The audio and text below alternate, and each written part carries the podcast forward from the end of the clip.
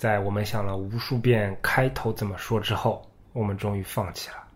本期我们不打算想任何方式的开头，我们直接进入主题。上一期我们我跟李阳讲，我们要回顾一下之前那些很牛逼的，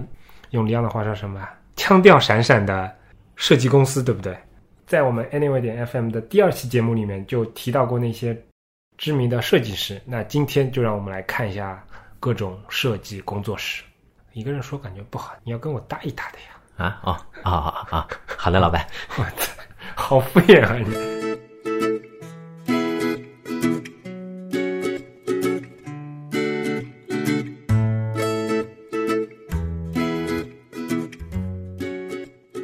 听我们节目老听众应该对这个工作室的名字应该非常不陌生 Icon Factory， 然后最近 Icon Factory 他们也上线了一个二十周年的这样的一个纪念的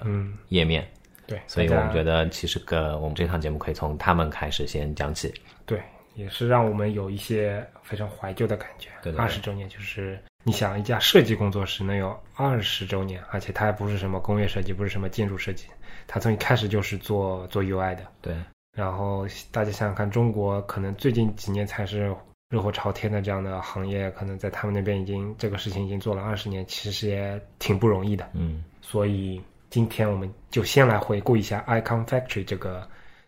金光闪闪的工作室吧。嗯，我大概看了一下他们那个纪念网站嘛，然后上面其实、嗯、粗看一眼，其实就发现有非常多的一些一些有趣的细节的东西，我这里稍微摘录了一点点，然后。先跟大家就是嗯分享一下吧。那个他网站上有提到 Ecofactory 这个工作室，它是创立于一九九六年的，当时是由三个合伙人一起创办的。然后他们创办的初衷呢很搞笑，就我觉得又又又蛮搞笑，又又又看起来又像是科技类的这种这种 nerd 是吧？啊、他们极客，对对对，合情合理会做到的这样的一个事情，就是。最初他们是只是希望把他们三个人在那个 A O L 上面的这样的一个个人的主页，嗯，就把它合并起来，然后方便、啊、方便他们的粉丝吧、啊，方便他们的粉丝去下载他们的那些免费图标。嗯，同年七月的时候就被那个传奇的苹果布道师 Guy Kawasaki 他点名表扬了嘛。嗯，那从此以后这桩生意就这么开始了。一上来就变得这么有铜臭味。其实我觉得他们还挺有挺有情怀的。对啊，我我之前也也也讲到过嘛。其实我一直，我至今为止我都是非常的羡慕那个在 Icon Factory 这样的一个一个环境下工作的这群人的。嗯，而且，呃，我们之前也说过嘛，那整个公司到现在二十年了，其实他们的人员结构是，我我感觉是相对来说非常稳固的这样子的。嗯。流动性非常的差我觉得也可能跟他们所处的地方有关，因为他们不是说什么在东部很牛逼的地方，但是也不是在西部很那个互联网精神非常被崇尚的地方。但是你想，就也跟我们我们之后可能还会说到嘛，其他的一些一些当年牛逼的设计工作工作室，嗯，有些出于某些原因就解散掉了，有些被大公司收购了、嗯、其实为什么他们没有呢？我我觉得肯定这二十年里面或多或少都会遇到过那么几次非常严重的诱惑吧。嗯，而且我记得他们创始人有一个应该是华裔的人，对吧？对对对，至少是个香港人，应该会广会广东话的这样的一个。其实我没有我没有深入的调查过，但是他们的几个创始人也算是，因为他他有时候也经常会在推特上面。发对对对对，发那个中文的嘛，而且他经常那个，比如说回回国内去去怎么样，他他会感慨一下。对对对对，啊，然后再继续啊、哦，那个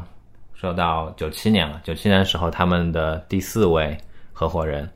是那个主、嗯、程序方面的一个叫 Craig Hockenberry 是吧、嗯？他加入了，然后这其实我觉得也是蛮惊讶的，就在那个时候，他们呃，我我相信。大多数的跟他们从事相似的这样的一个公司是相对来说还是比较晚期才有这样的、呃、对对对，就这么早就会有一个这样的一个主攻技术的这样的一个人来来到一家设计公司，然后之后我们也会介绍他们他们很早就有出自己的一些对自己的产品，对对对 Mac 上面的一些小应用啊，而且他们的产品不光在设计上成功，在整个产品的运营啊，或者说质量上都是还算是不错。然后然后继续啊、哦，那个九八年的时候第五位加入了，然后同年他们还被那个 Mac Addict Magazine 报道了，嗯，这是作为就是一个大范围的这样的在在 Mac 的这样的一个一个环境下面曝光的这样的一个怎么说里程碑吧，或者怎么样子的、嗯、我印象当中也碰到过很多年龄比我大一圈的人、嗯、就是他们是在苹果嗯用过那个时候的苹果电脑的人、嗯、就他们他们的印象当中都会有 Icon Factory 这样，哪怕他们并不是设计行业的，然后他们也会想到要在那个上面去下图标什么的，对，哪怕那个时候图标可能也挺简单的，嗯，可能一套也就是没那么没那么几个而已的、嗯，但也是一个早期应该说算是在设计跟桌面美化领域都算是有小有名气的这样的一个工作室。对，通通常来说，其实那个 Icon Factory 它发布的那些免费图标，除了一些嗯比较重要的一些东西，嗯、比如说像后来那个大卫·兰纳姆做的那些什么、嗯。阿夸什么的这些、嗯、可能数量啊这些东西都比较全，大多数来说它都是四到八个这样的一个一个一个形式。嗯，这部分我可能讲到这边，虽然我们以前讲过，但我觉得又要再提，因为你像国内这几年如火如荼的各种手机比赛，就是大家挖空心思的想要把各种自己的主题啊、嗯、自己的世界观啊，然后套到不同的手机品牌里面，其实这部分在 Icon Factory 里边可能已经玩了，真的是玩了十几二十年了，是吧？是，他们当只是平平台变了。对对对，你你现在去他们的官网上看，其实更多的像一个工作室的网站，罗列一些作品为主的。但是在几年之前，嗯、甚至十几年前，你去他们的官网看，它就像一更像一个个人博客，它上面发布的东西都是他们自己凭兴趣爱好做的那些那些图标。对，但是他们他们以前的那个。以前的那个官方网站其实还有、嗯、不知道你记得吗，它右手边那边是有一系列，它会放一些跟同行业啊或者说就是设计领域相关的一些新闻啊什么的、啊、而且我我还投过稿呢、啊、我也是、哎、我我投稿那个他们还录用了呢。对对对，我我我我印象当中我记得我我是投过个三次到四次都被他们在这边有，他们我记得那系统比较传统的，你是写邮件给他们，对对对对对对对就跟他说，哎，那个亲爱的某某某，我我这边又画了一个什么 icon， 然后啊，对，这样子这样子。那个年代的时光还是蛮有意思的、嗯嗯，看得出来是一些，真的是一些爱好者，只不过时间有限吧，所以他们做的那些图标数量比较少，嗯、但质量绝对是挺上乘。对，不过也不能这么说，就是你会发现他们的他们的这些这这些作品吧，也不一定说是质量都特别上乘，而是说我是看人的。哦，这我也是你这个意思，因为因为我我记得他们有有几个创始人，其中一个创始人做的那些东西，不能说质量低吧，但至少我觉得并没有那么好看，嗯，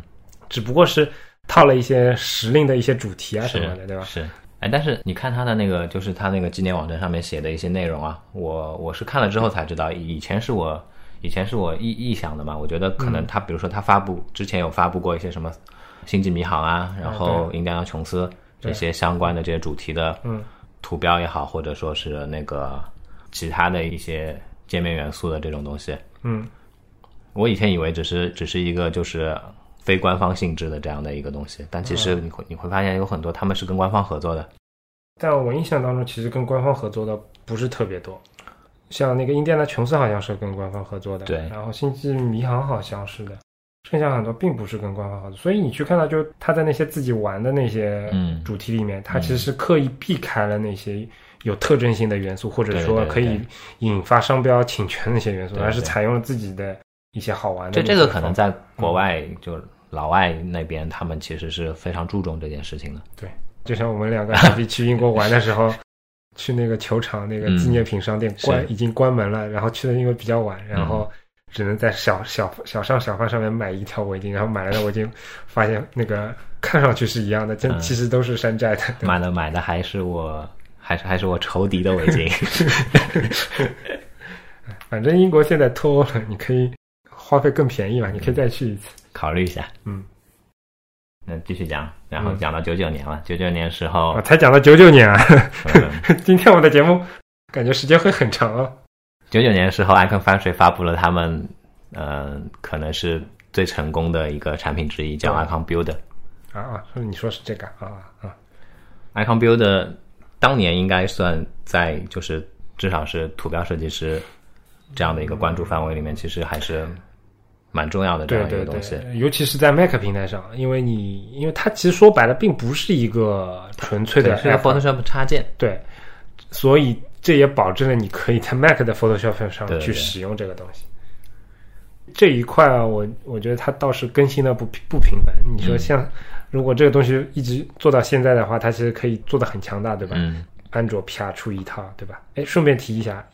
苹果的 H I G 终于公布了，第一次公布了官方的 iOS 平台下面的桌面图标以及各种其他图标的模板。对对 对, 对, 对, 对, 对，史上第一次。对不起，又打断你了。到两千年的时候。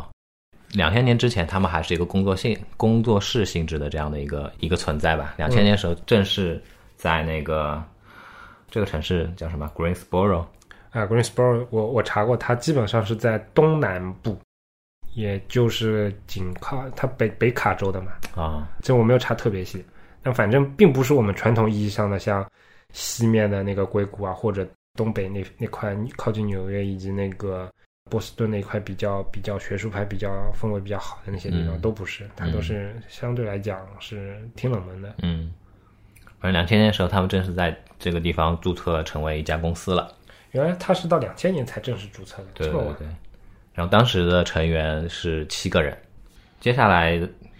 他们的网站上面有提到，就二零零一年的时候，嗯，由于那个 macOS X 的发布，嗯，它整个那个系统图标从三十二乘三十二这样一个尺寸再一下子跨越到跨越到一个一百二十八乘一百二十八的这样的一个，当时听到这个尺寸其实很恐怖的。对对 对, 对, 对, 对, 对，其实我当年从我当年从 Windows 平台嗯切到 Mac 的时候，嗯，看到我操 Mac, Mac 上面系统图标是五百一十二乘五百一十二嘛，最大那个时候、嗯、我我都我都是心惊胆战了一下觉得哇靠，竟然会画布竟然这么大，嗯，没想到那只是个开始。对对对。然后零二年的时候跟 Panic 开始合作。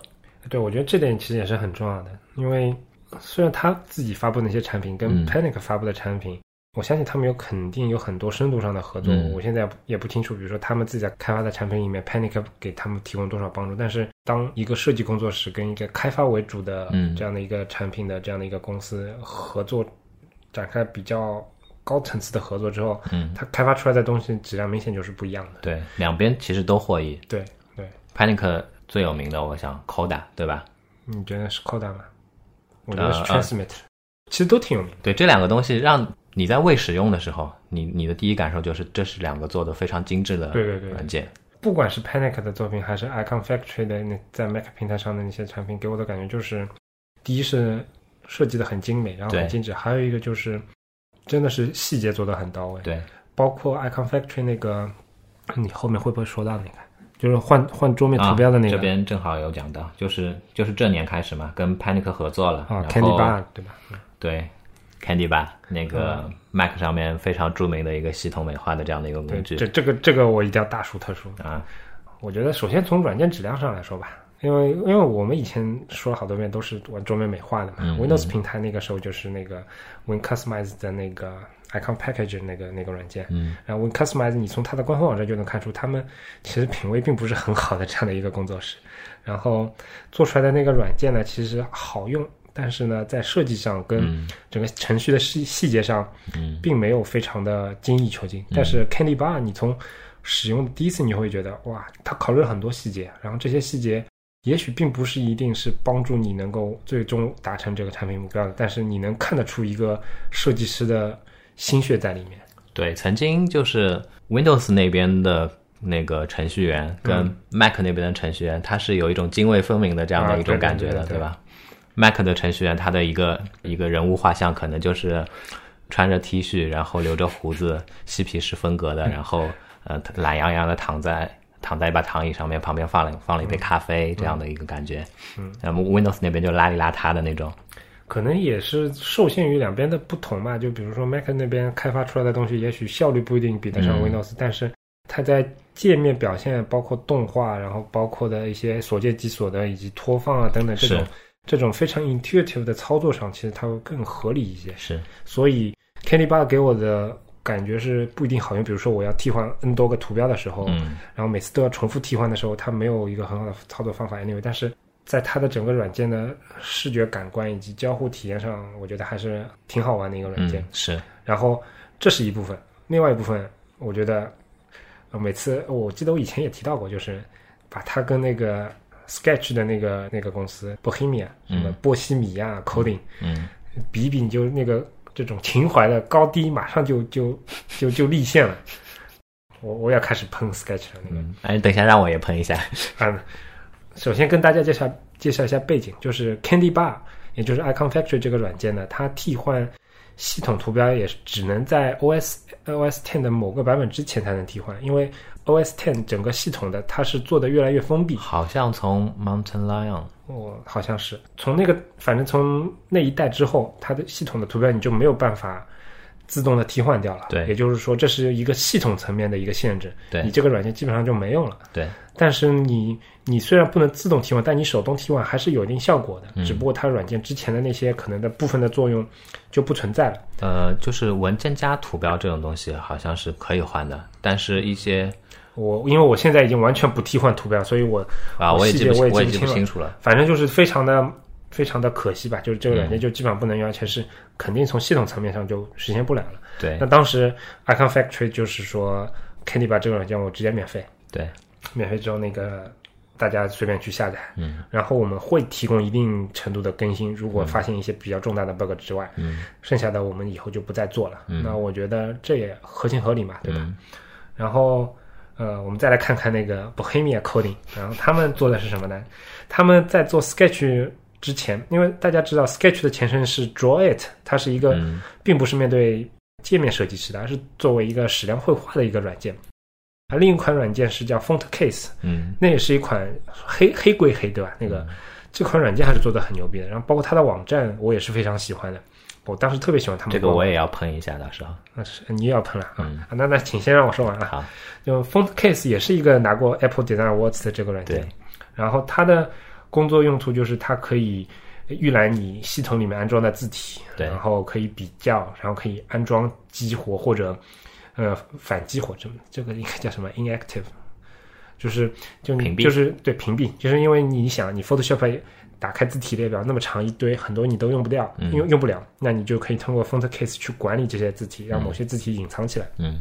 这个软件同样有一个有那个 Mountain Lion 那, 那一代的那个 O S X 的系统的限制，对吧、嗯、就是苹果规定你不能改我的系统文件了、嗯、所以那个从某一代开始 Fontcase 的这一非常重要的一个功能，就管理字体功能也不能用了，它是现在只能看了。对，它只能看。那那个 Bohemia 它是做什么的？第一，它没有免费免费之前软件这这么一说，嗯，只是我印象特别深，第一个礼拜他发了一篇悼念的文章，悼念 Fontcase 啊不能用了怎么样，然后让博取了很多眼泪。然后两个礼拜之后，他们把那个 Fontcase 那个管理字体那部分功能给去掉，嗯，然后重新做了一个做了一个 app， 叫什么 Fonts 还是叫什么？好像就叫 Fonts， 对，叫 Fonts。然后又出来拿来卖了。我我想九点九刀，还我想喷的就是这个。你想喷的就是这个是吧？妈的，两个我都买了。然后他们的软件定价策略就是这样嘛，包括 Sketch 后来也是这样，对吧？嗯、就是每次升级，我记得知乎上有人挖过呢，就是他们每一代软件就是一点一点一点降价降价降价降回来，就啪又升上去。嗯，就就它会有一个非常非常明显的那种。这么说吧，就是那个 Fontcase。就是得奖的那一代，嗯，我买了，嗯，当时我是觉得这是一个，就怎么说，对我来说不实用，并不是那么的实用，嗯，但是还是有点用，还有点用，然后比较比较养眼的这样的一个一、嗯、一个存在。对，因为其实管理字体的功能 ，Mac 自带的那个 Fontbook 是可以实现的，嗯，只是没那么方便而已，可能，嗯、而且预览起来没那么方便而已。对，然后刚才姐姐说的那个阉割版的那一代，嗯，我也买了。一个版我就没买，不过 Fontcase 我是我是我是当时什么背景呢？因为我我并不清楚他们，姐刚才说他发的那篇悼悼念的这个文章，我是以为他的那个新版是可以解决掉老版的问题，所以他发了个新的。那你不能怪他，那是你调研 不, 不充分、啊、人家说的很清楚的。那谁知道会这么无耻呢，对不对？所以我也买了。然后再说到 Sketch， 嗯，我是从 Sketch 从一个 Sketch 一代，我不记得有要钱不要钱了。要，肯定要，怎么能不要钱呢？ Draw It 都, 都是要钱的， Sketch 怎么能不要钱呢？ 那,、嗯、那我不记得，我是从他们开始标榜 Sketch 这个东西开始功能强大了的二代开始。二代，我其实 一点一 一点 X 版本后期几个版本就已经开始有一些那个开始慢慢针对那个设计师那边了、嗯、对、嗯、大家肯定知道那个我是在之前的节目里面我也或多或少的喷过 Sketch 这个东西的，但是不要以为我喷它我就不用它，我从 Sketch 二就开始买了。我也买了。你当时是为什么会买二的？你还有印象吗？我在惠普的时候买的，但是具体为什么买的我就不记得了。我印象很深，我当时已经在百度了。为什么会买二呢？是因为那个时候 iOS 七 出来了，它有那个背景模糊的那个那个特效嘛。嗯。然后当时我们那百度那边做产品的时候，是想要学习一下 iOS 的那个新的那种风格，或者说至少做一下探索。嗯嗯。但是这个东西确实在某一个透明层下面有模糊那个效果，你在 Photoshop 面做起来挺挺累的。对，你要自己去用个高斯模糊去盖住它嘛。 Sketch 二的某个版本它好像就是原生增加了这个功能，就是你只要打个勾下面的东西。二就有了吗？有了。哦，那我记得不清楚了，反正我我当时是觉得 Sketch 二是个华而不实的东西、嗯、我用了，我买回来之后坚持硬着头皮、嗯、用了两天、嗯、才, 才两天不够硬，你知道吗、啊、你要学鸡鸡硬、啊、你要够硬、啊所所所以你的所以你的你你你你的头皮越来越亮。我用了两周，我跟你说，没有开玩笑了。我我之前因为那个啊，今天好像说的有点偏，我们说回来吧。啊，那让让让我喷完嘛，马马上结束了。好，喷喷继续喷，对吧 ？Sketch 二多么难用，我就不说它了。那买了二之后，过了没多久，嗯，三出来了，嗯，然后然后就是让我觉得一点折扣都没有啊，对啊，一点折扣都没有。这样对待老用户，对不对？太让人伤心了。嗯，所以他现在新的收费策略就是为了不让你这种人继续伤心嘛，对吧？好吧，也有道理啊。在李昂翻的时候，我顺便跟大家介绍一下 Sketch 的那个新的收费策略，就是以后它的版本不再有那种大版本了，没有什么三啊、四啊、五啊。嗯，而是按照就是它现在的版本是 三点八 嘛、嗯，那下一次发布的时候就叫三十九版，嗯，再下次发布叫四十版，嗯。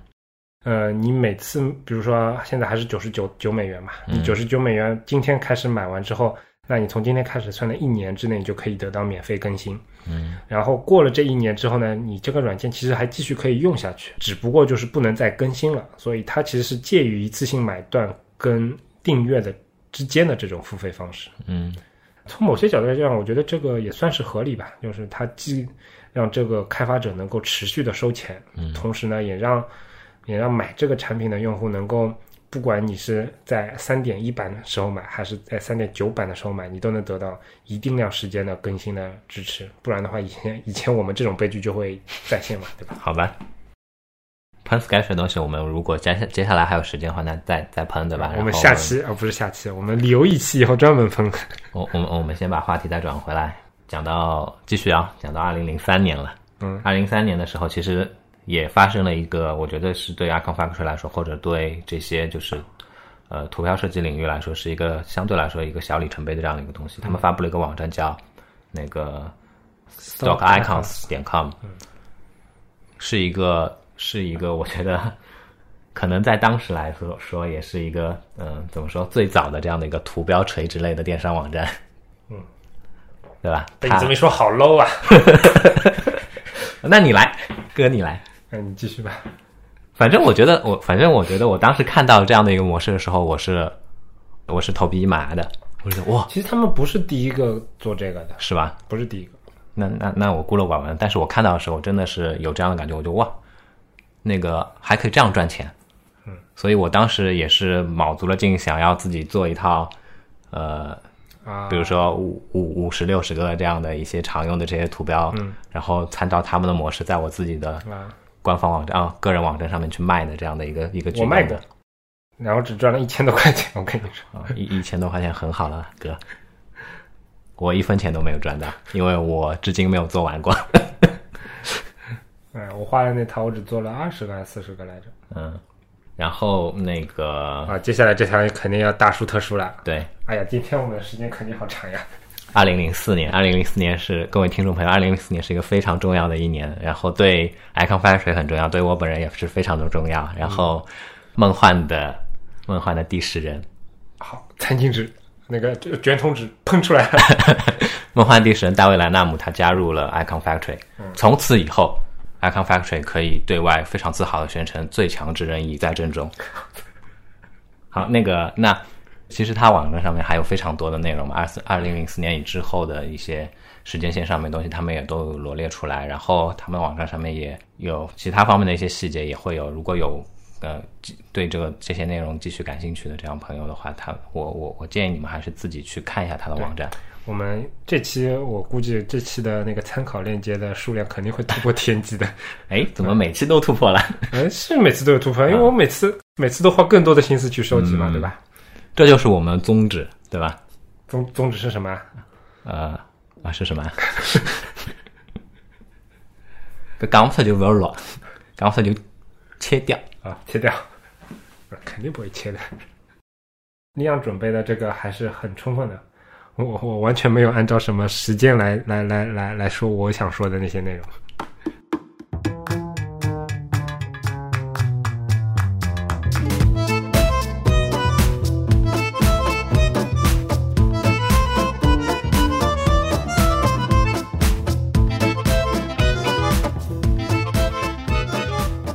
那说完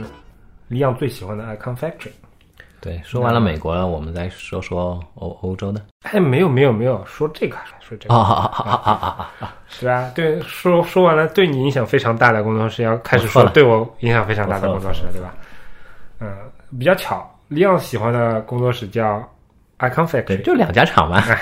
我喜欢那家工工作室叫 Skins Factory。嗯，其实你从这个命名里面，你也可以看出来，就是。至少美国人他们可能不在乎说我做的是这个设计它变成一个工厂，嗯，他不在乎它是一个流水线，嗯，他不在乎这是一个厂，嗯，也有可能从某些角度来讲给给人一种蓝领工人的这样的感觉，啊，对对对，或者从某种角度来讲你对美国人说当当着面说你你这个死美工，他可能还会觉得很自豪，那你说对吧，嗯，对，因为毕竟工厂里面都是工人嘛，工厂我们先不不去谈。这个 Skins Factory 应该说它的它在今天的活跃度是完全比不上 Icon Factory 的，是，所以很多年轻的设计师并不一定。其实 Icon Factory 也大不如前了，对吧？对对对。但至少你看，它最近还是有活跃项目，比如说给 Facebook 又画了那个 emoji 的图标，嗯，给那个 Twitter 也画了 emoji 的图标，嗯，这些至少还是活跃在一线的。Skins Factory 更挫了嘛？对 ，Skins Factory， 我本来还想找 Skins Factory 的。那个老大哥们录一段说嗨的那个话的，你哦，这个这个不是可能，这个会有啊，对吧？但是你说我们节目里面说他很挫，你你他听不懂啊。啊 ，anyway， 说回来，我觉得 Skins Factory 也是挺传奇的这么样一家嗯一家公司，因为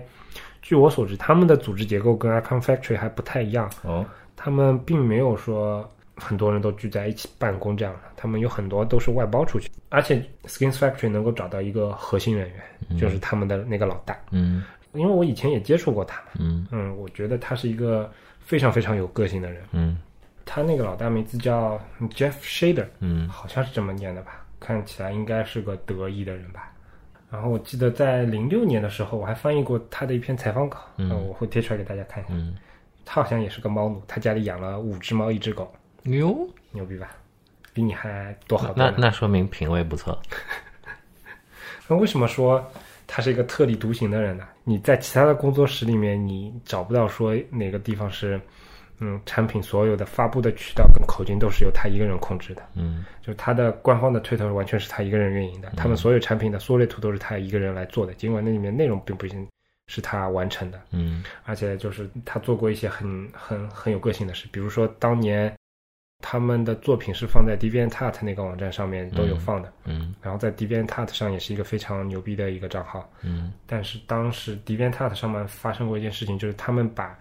之前他们联合创始人之一给踢掉了，嗯，那这个联合创始人其实在那个社区里面是非常受欢迎的，那 Jeff 同学为了支持被开除掉的那个第第三个联合创始人，嗯，然后他就把把自己所有作品都都在DeviantArt上那个给删掉了，嗯，表示那个老死不相往来。我印象当中跟他也聊过天嘛，我会发现他的话语之间是带有非常强的攻击性的，嗯，比如说他那个时候经常跟我在那个骂那个 WinCustomize 那个网站，他说他们好 low 啊，好没品位，你知道为什么他们他们做的东西这么 low， 然后成绩不行嘛，那是因为他们没有我这个人。当然他说这些话我们也要去从侧面去去去看，是因为他们当时做过 WinCustomize 的另外一个竞争类型的一个网站，对吧，嗯，啊，那说了这么多八卦，那说一说他们主要做的东西吧。当然我们会在这一期里面肯定会给大家看一下他们的那些，我相信那个年纪稍微长一些的就是关注这方面的同学，嗯，肯定是看到过 Skins Factory，啊，稍微长一点点你肯定都会知道，因为因为我印象特别深嘛，当初在可能呃一零年或者零九年那会儿，嗯，很多人说就是考验你的技法是不是纯熟的标准就是你能不能把 Skins Factory 的皮肤给临摹出来嘛？对，我那个时候就就碰到过。然后他们的作品其实是风格非常的强烈，就是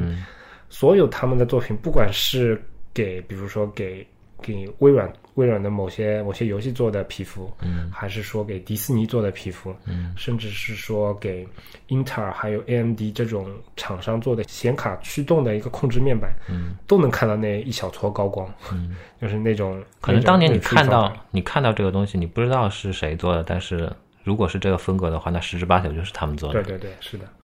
在那时候非常流行嘛，这种强质感的东西，嗯，而且他们在这个质感上的确已经做到登峰造极了。对，但是那个就我本人，我我之前可能也提到过嘛，我是非常讨厌那种油腻腻的那种，嗯，那种那种那种感觉的这样的一个，嗯，一个视觉表现方式吧。但是 Skins Factory 的东西我是服气的，对，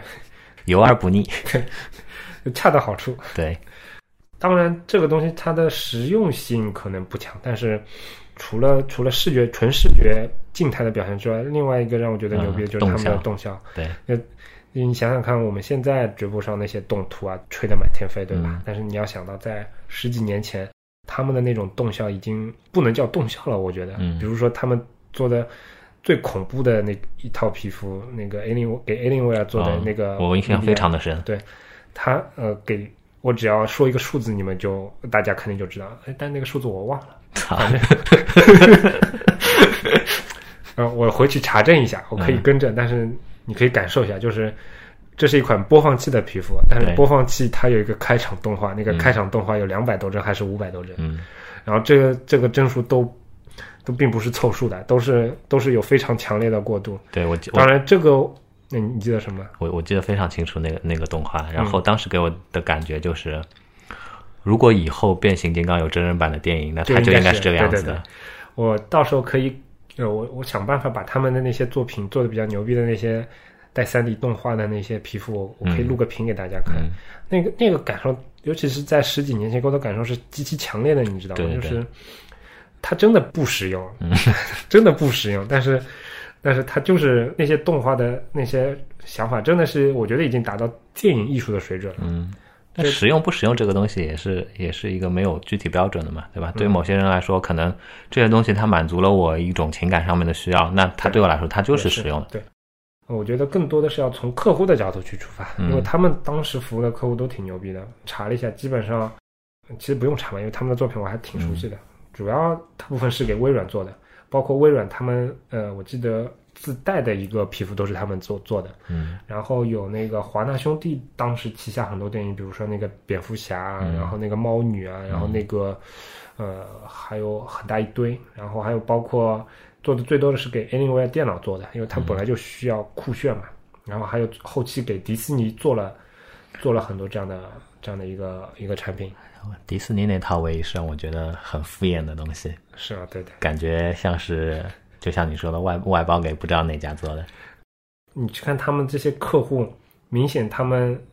传达品牌的这种特质的那个需求更强烈一点，嗯，他们不指望比如说你像这部电影可能档期也就是几个月的时间，嗯，然后你你指望一个客户用比如说蝙蝠侠的皮肤用用三年用十年这也不现实，嗯，甚至包括 Windows Media Player 这个播放器本身就并不是，至少在当时吧，并不是一个非常牛逼的播放器啊，对吧，嗯，很多人有更多更好的第三方的选择，嗯，但是在对于表达出一些酷炫的那种特质啊，然后表达出电影里面的一些一些一些一些场景啊什么的，其实他们的皮肤我觉得做的还是很到位的，嗯，所以我觉得他们给我的影响是非常非常大的。另外一方面给我的影响就是因为我当时也挺喜欢他们的皮肤嘛，然后在大学时候我也会学做 三 D 的东西嘛，嗯，所以每次他们有新的皮肤，他们因为他们主要是做播放器的皮肤，偶尔做一些 Windows 的皮肤，嗯，然后我我我有兴趣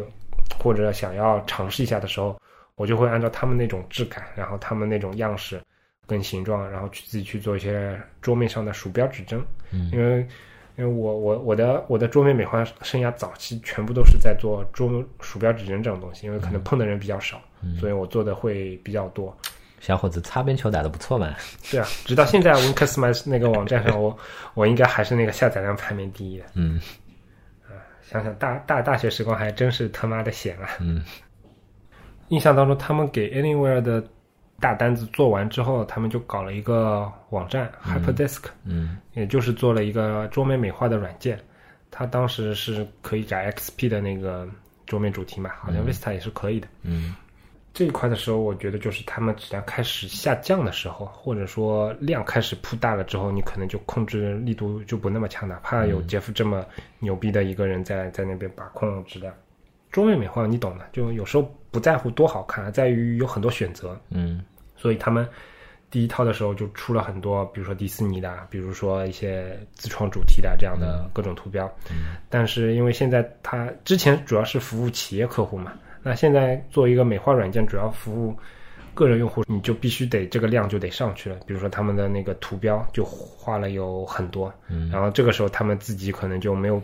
没有办法完成那么多数量的图标了，因为毕竟一一个 Windows 一套 Windows X P 的桌面主题，我当时记得如果做全的话，那可能就是八十多多枚图标了，嗯，包括但是这也包括各种文件格式，你像这文件格式图标它其实可以通用的嘛，对，你只要改一个模板出来就可以用很多，但是最最少哪怕是可以看的，你至少二十几个图标肯定是跑不掉的，嗯，那这样的一个强度下面，他们可能就开始有了更多的众包的形式去做了，嗯，比如说。我印象当中，他们跟国内的那个 Sky Sky U I 现在叫 Sky Design 工作室也是有过合作，一家在西安的公司。对，然后跟啥另另外一个公司好像也有合作，反正他们的给迪士尼做的那个瓦力的那套图标，嗯，瓦力的那个图标，还有还有另外一个就迪士尼偏萌系的那个图标，好像国内都有帮他在做的。嗯，瓦力的那套至少。记得不太清楚，瓦力那套图标什么的可能还可以吧。那个、嗯、另外一个 Mickey 这样的、啊、那个特别的糟糕，颜色也好，然后然后图图形的这些这些元素也好，非非常糟。嗯，我我现在我都不知道那个待会儿参考链接里面能不能找到这个图了，有点老了。嗯，嗯但反正当时还找找过我的，让我画的是。P S P 上的那个主题的图标哦，对，就是对，有过有过那么一阵 P S P 上面的皮肤其实是非常火的，他们自创的第一套那种就是很酷炫的暗暗的，然后加上绿光蓝光、嗯、那种什么的那套、嗯、好像叫 Dark Matter 还是叫什么的、嗯、那套他们最早发布的时候是没有 P S P 的，然后后来补了 P S P 之后，当时想他说让我来帮他做的，然后我当时想、嗯、哎呀跟这么牛逼的人合作，哎呀我要做我要做，然后我问多少钱啊、嗯，然后听到那个钱我就惊讶，我说我我我暗地里在说做个毛啊我对你没有听错，其实我们就是这么一种充满了铜臭味的今天的题目叫铜臭味。嗯 anyway 差不多这就是我印象当中的 Skins Factory， 但是、嗯比较可惜的是，我觉得最近几年他们就完全没有什么特别拿得出手的作品了。对，一方面可能他们的人员也有流动吧，嗯。另外一方面，他们那些风格可能现在并不是那么吃得开，嗯。而且并没有抓上可能移动时代的那种红利吧，可能。对，就整个行业的它的关注度从桌面端转到手机端去了之后，就像。Icon Factory 其实刚才也说过嘛，它也是相对来说是差了很多，但至少它有自己的产品，对，它有它手机上有一个 Twitterific 这样的一个，当年来说还是一个非常重量级的这样的一个第三方的推特客户端在撑着，至少知名度什么的还是还是有的嘛。那 The Skins Factory 就更加的显得尴尬了，这样是的。所以那那叫什么来着？前浪死在沙滩上啊、嗯，再浪也没有用。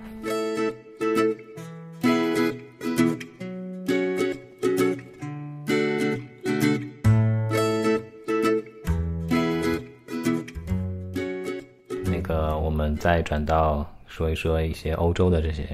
设计工作室或者公司。嗯，姐姐，你以前就是了解这些，知道这些世界各地的这些设计公司的他们的这样的一个官网也好，或者说他们作品也好的渠道是来自哪里的？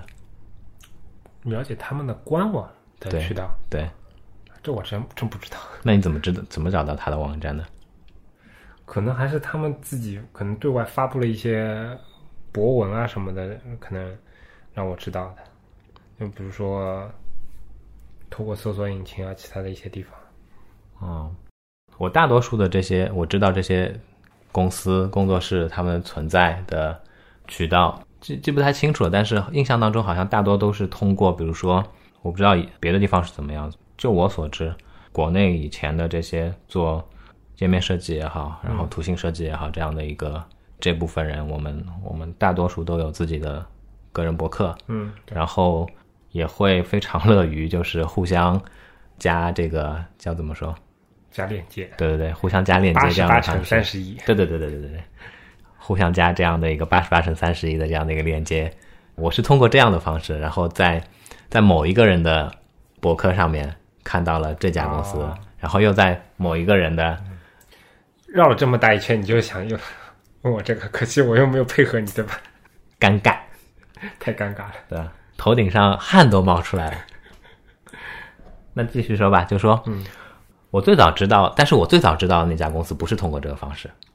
是在网上源远流长的源远流传的，我记得是两段还是三段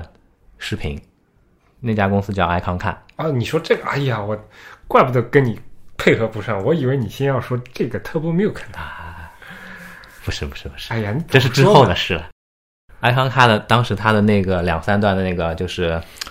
呃，具体去从无到有的把一个 icon 画出来的，这个这个当时真的非常的火。对对对，这个给我的震撼可能对你对我是不太一样的、嗯、因为对我来说我没有接受过传统绘画的训练，然后我自己传统绘画技能也不行、嗯、我就看那个我会觉得哇天外飞仙一样的感觉、嗯、但但可能对你们对你们来讲、嗯、你可能更多觉得它可能是在把一些传统绘画的技艺在在软件技巧上做到了一种升华。我当时是有这种感觉。我当时最震撼的是嗯，哇这什么软件这么牛开发的。但就说一个细节的地方，就是它那个软件里面就是拉那个渐变的那个方式，渐变对吧？我、哦、真的是这跟这跟这跟 P S 里面方法完全不一样，真的是真的是太不一样了。对对对，就像姐姐说的那个那个感觉，就像是你以前在纸上画画的一种感觉。嗯，对，那个软件它叫 Xara 啊，那个 X A R A， 我还用过一阵子，我也用过一阵子。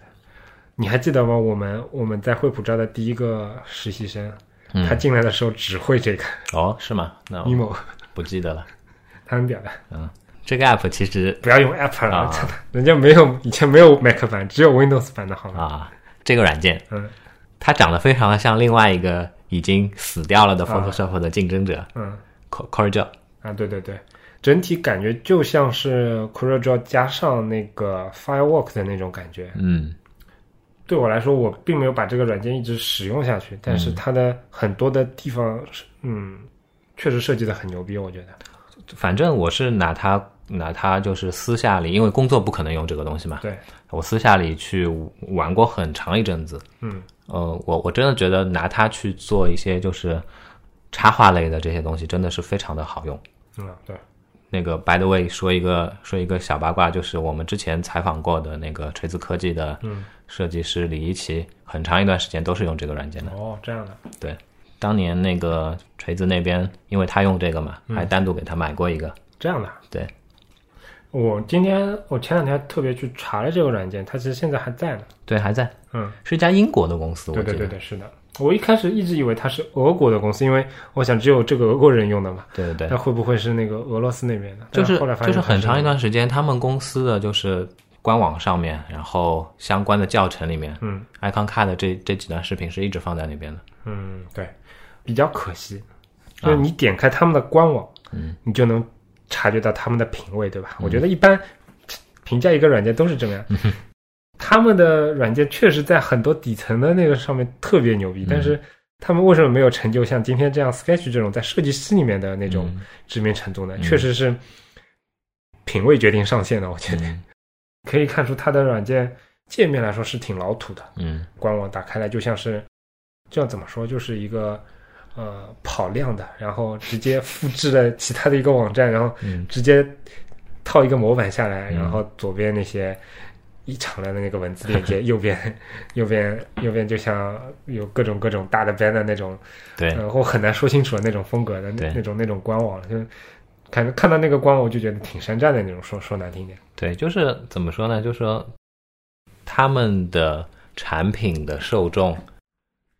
其实恰恰就是那些比较关注。关注脸面的这样的一部分人吧，嗯、那这个就是一个尴尬的地方。但, 但事实上我，我我觉得他，我因为我没有调查过这个公司背景，但我我觉得他能软件，如果他现在还在卖的话，说不定人家其实闷闷声赚大钱了，对吧？可能应该还活得不错吧。比如说他跟他跟教育机构可以合作，对吧？嗯、我不赚你设计师的钱，我就赚学生的钱。因为那个 app 应该从这个领域的相关的那个竞品来说，它的价钱应该并不贵。对对对对，这你跟 Photoshop 比，没有什么软件是贵的，好吧？呃 Xara 我用的不是特别多，只是也像、嗯、也像是好玩一样的去用过一阵。那但我当时会觉得，它对于很多很多后来的软件的启发其实是非常强的。嗯、比如说，它对于 Firework 后来的影响，我觉得也是非常大的。Sketch Sketch 应该也参考过吧？嗯。知道对吧？椭圆渐变这个东西 ，Sketch 有、嗯、，Photoshop 至今没有。Photoshop 我觉得，哎，不谈了。我要做椭圆渐变的话，是需要去做，就是通过别的方式去实现的。嗯，啊，这都是细节的东西。其实我反正我看过果断画画东西嘛，嗯、跟那个人很像的、嗯、那个感觉。Iconcut 也有点可惜吧？如果他、嗯、他那个那那些速录的那些视频，就是这叫什么 time lapse？ 嗯。如果这些把整个图表从无到有整个过程记录下来的这种快放的这种这种视频能够一直做下来的话，说不定都还能成为一个一个特色特色栏目的。嗯，不过也有可能因为这种东西做起来挺累的。照着他那样子，我自己一样画葫芦，我也录过一个。我觉得，当然我也我也录过。不，一刻不停的话，这么这么做挺累的。其实不不需要的啦。为什么？我当年录的那个，你记得吗？那个。我画过一个，我不记得了，画过一个哦，我记得那个胶囊，对，小胶囊的东西。其实那个东西最后播大概那段视频才一分钟不到吧，嗯、但是其实我是断断续续录了一一个星期。哦，我我比较傻，我是那个水也没喝，尿也没放，就在那边使劲的直接录，可以切了嘛？对，我当时觉得切好麻烦啊，就是。那个软件位置我还要记住什么的，所以我我真的就是这个还好啦，这个就不像不像你真的在真实场景下面拍片，你需要场记去帮你记这个东西的位置在哪里。嗯，你本来就录屏幕，其实其实没没什么太大的差别，而且是非常快的这样在播放，嗯、人眼根本就察觉不出来。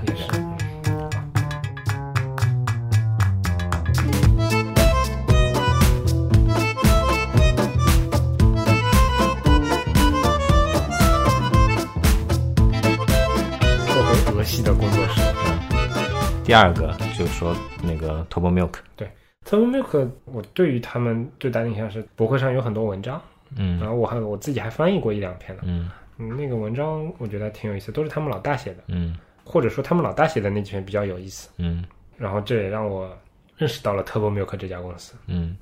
他们有一阵应该是非常活跃的，但是后来不知道怎么也也销声匿迹了，嗯、虽然那个官网一直还挂着，但是。里面内容都已经好久好久好久好久没有更新了，然后录节目之前我跟你还专门去八卦了一下，我们翻阅了一下他们几个创始人的 Twitter， 我们看看样子像是被也是被收购了还是怎么的，看样子可能是整个设计团队被某一家大的 I T 公司给收购了、嗯、然后可能骨干留下了，剩下那些人后来慢慢走掉怎么样的、嗯、反正是 也, 也挺可惜的吧。对，然后我说了好几遍可惜。刚刚才姐姐有提到的就是嗯、呃，我我觉得他们公司比较有趣的一点就是以前他们会给那个就是订阅了他们这样的一个邮邮件服务的这些用户，嗯，每周还是还是还是每每个月我记得不清楚了，然后会随机发随机发一个他们的这些可以让你免费使用的这样的图标给你。为什么觉得有趣呢？因为我觉得首先是一个随机性的东西，你就产生了一个你需要去收集，对吧？嗯。第二个的话，我觉得不是让你觉得那种冷冰冰的这种邮件订阅服务嘛，对吧？反正我觉得这这种跟用户之间或者说跟粉丝之间的这样的一个一个互动的关系，嗯，现在互联网公司多了嘛，它都都在提倡这样子，但是之前的那那那个年代，其实其实并并不是那么常见的，所以会觉得很特别。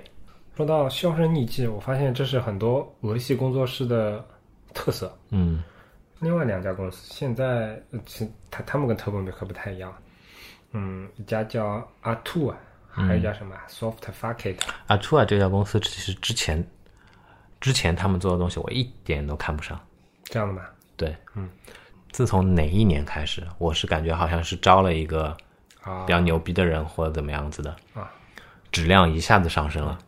之前真的做的非常的糟糕，而且而且那些东西就感觉像是怎么说，像是给赌博网站啊或者类似的这样的一些东西做的、啊哎、其实你知道吗，就是当年我们在惠普时候不是办过图谈的嘛，啊，那个时候呃我们有一期说是想要找那个找国外的工作室，然后让他们让他们录一些给我们 say hi 的那种视频，嗯，然后我当时联系过 Artua 的那个人，嗯，然后很搞笑，就是因为我挺早就关注他们了，嗯，我当时那个邮件里面就说能不能那个给我们的粉丝说个嗨啊，我们都挺喜欢你们，我我我应该是说我个人挺喜欢你们那个工作室作品的，嗯，然后他们的他们的那个联联系人给我们发来的那个回信很有意思，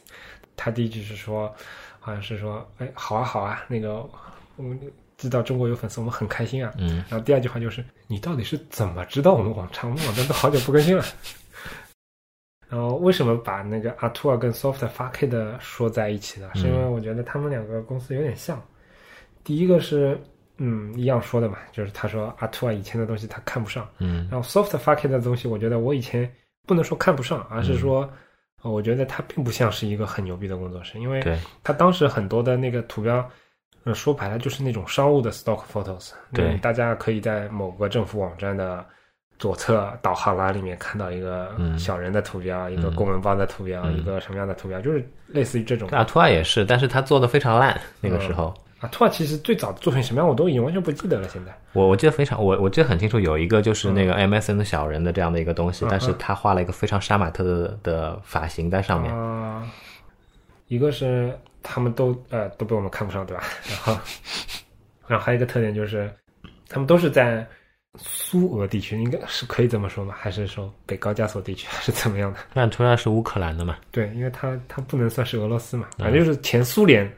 所辖地区的。Softfacade 是白俄罗斯还是哪里？对，是吧？然后它都销声匿迹过一段时间。对，但是最后一个特点就是，现在很多人都知道这两家工作室，为什么？是因为我觉得他们在 Dribble 增长的红利期，嗯，都开始发力了。嗯，然后有很长一段时间，大家会发现他们在局部上都是泡泡料榜上面全是他们的东西。对对对，可能最近又没有那么多了，但是之前的话，经常榜上全部被他们作品给占领。嗯，而且曾经一度他们做的那种就是那种风格的东西是广为流传，广为流传，被别人觉得哦，那个图标设计可能就是个样子的。对，然后最后一个，我觉得他们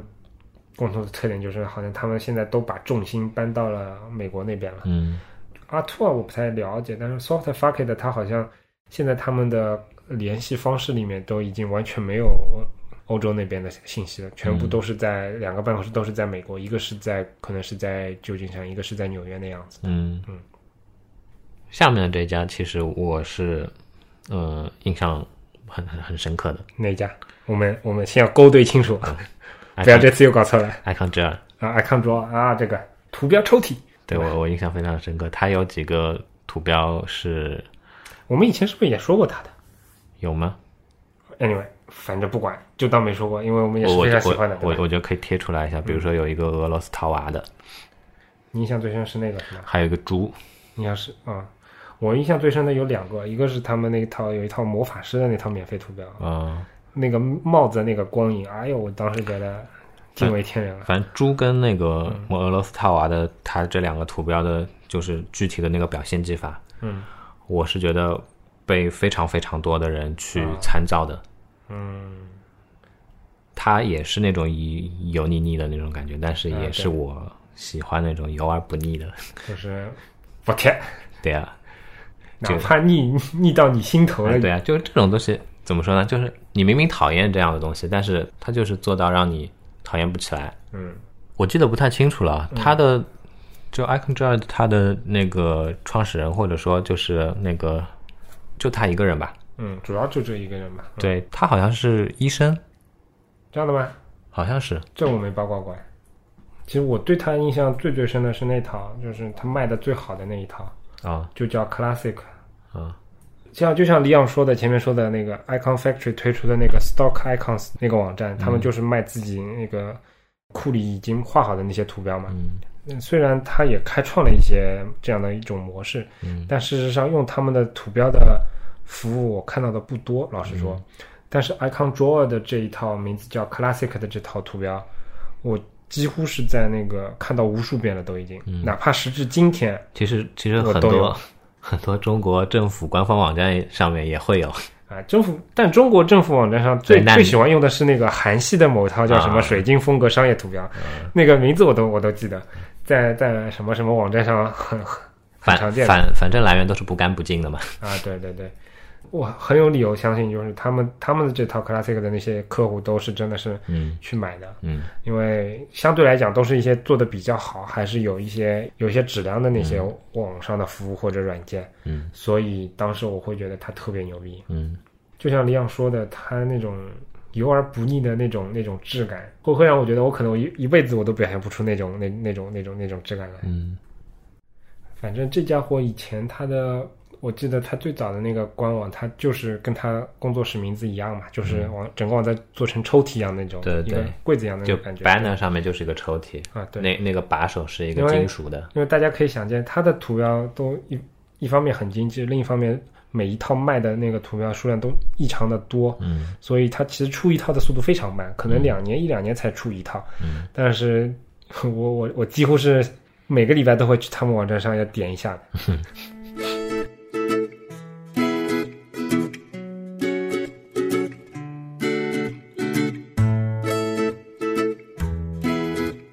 东欧的告一段落，我们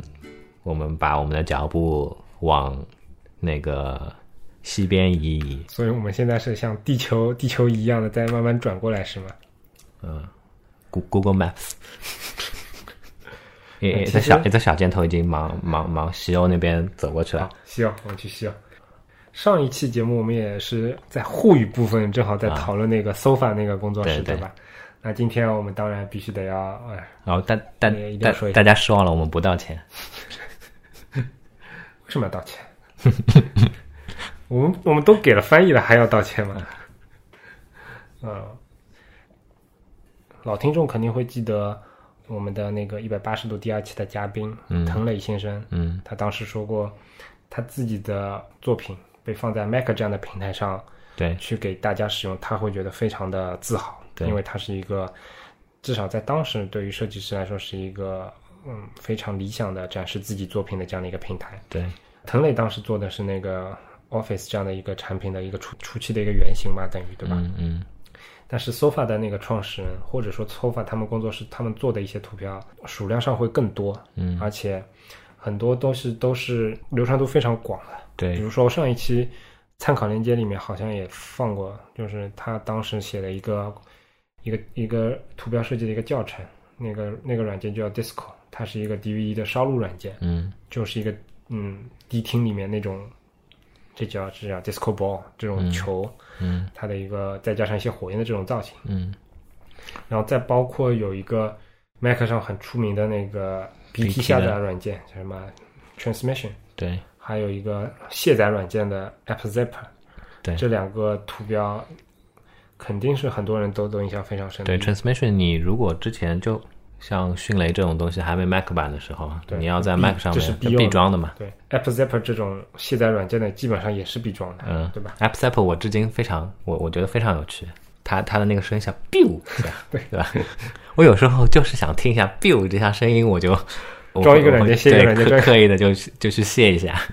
好无聊。其实这家工作室，我觉得它有上一期其实我们也提到嘛，嗯，它就跟它就跟那个。Icon Factory 是有点像的，他们也是有自己的产品的，嗯，但从某些角度来讲，他们自己的产品在当时那个时代可能更成功一点，嗯，至少是一些面对商家的，然后各种不同类型的产品都有，嗯，不像 Icon Factory， 它差不多大部分都是面对消费者，对对对，而且是面对比较有品质的，然后嗯，强调设计感的这种作品，嗯，刚刚才有讲到那个国内的那个。讲到一一一一小些国内的公司嘛，嗯 ，Sky U I 对吧？啊、对那我们就趁此机会再再稍微提一下国内的几个比较老牌的那个设计公司。今天这样玩，不要讲吗？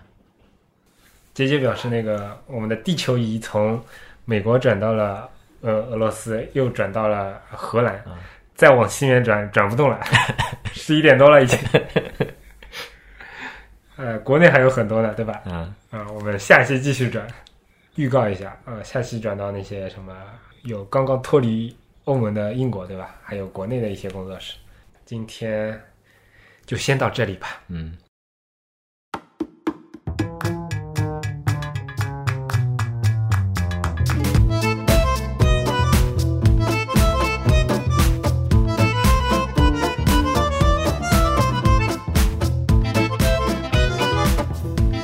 看完这期节目之后，那个如果听众朋友觉得呃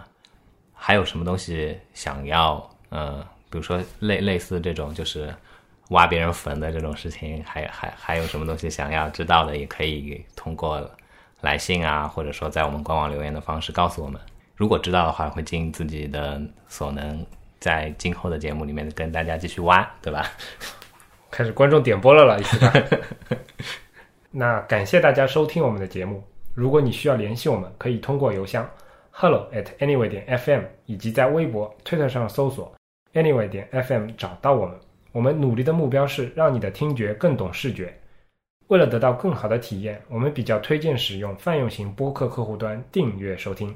当然，你也可以在网易云音乐、荔枝 F M、喜马拉雅 F M 上搜索 anywhere dot f m 或者设计杂谈找到我们。同样欢迎访问我们的官网，以方便的浏览每一期内容提及的参考链接，并且参与讨论。嗯，再会，再会。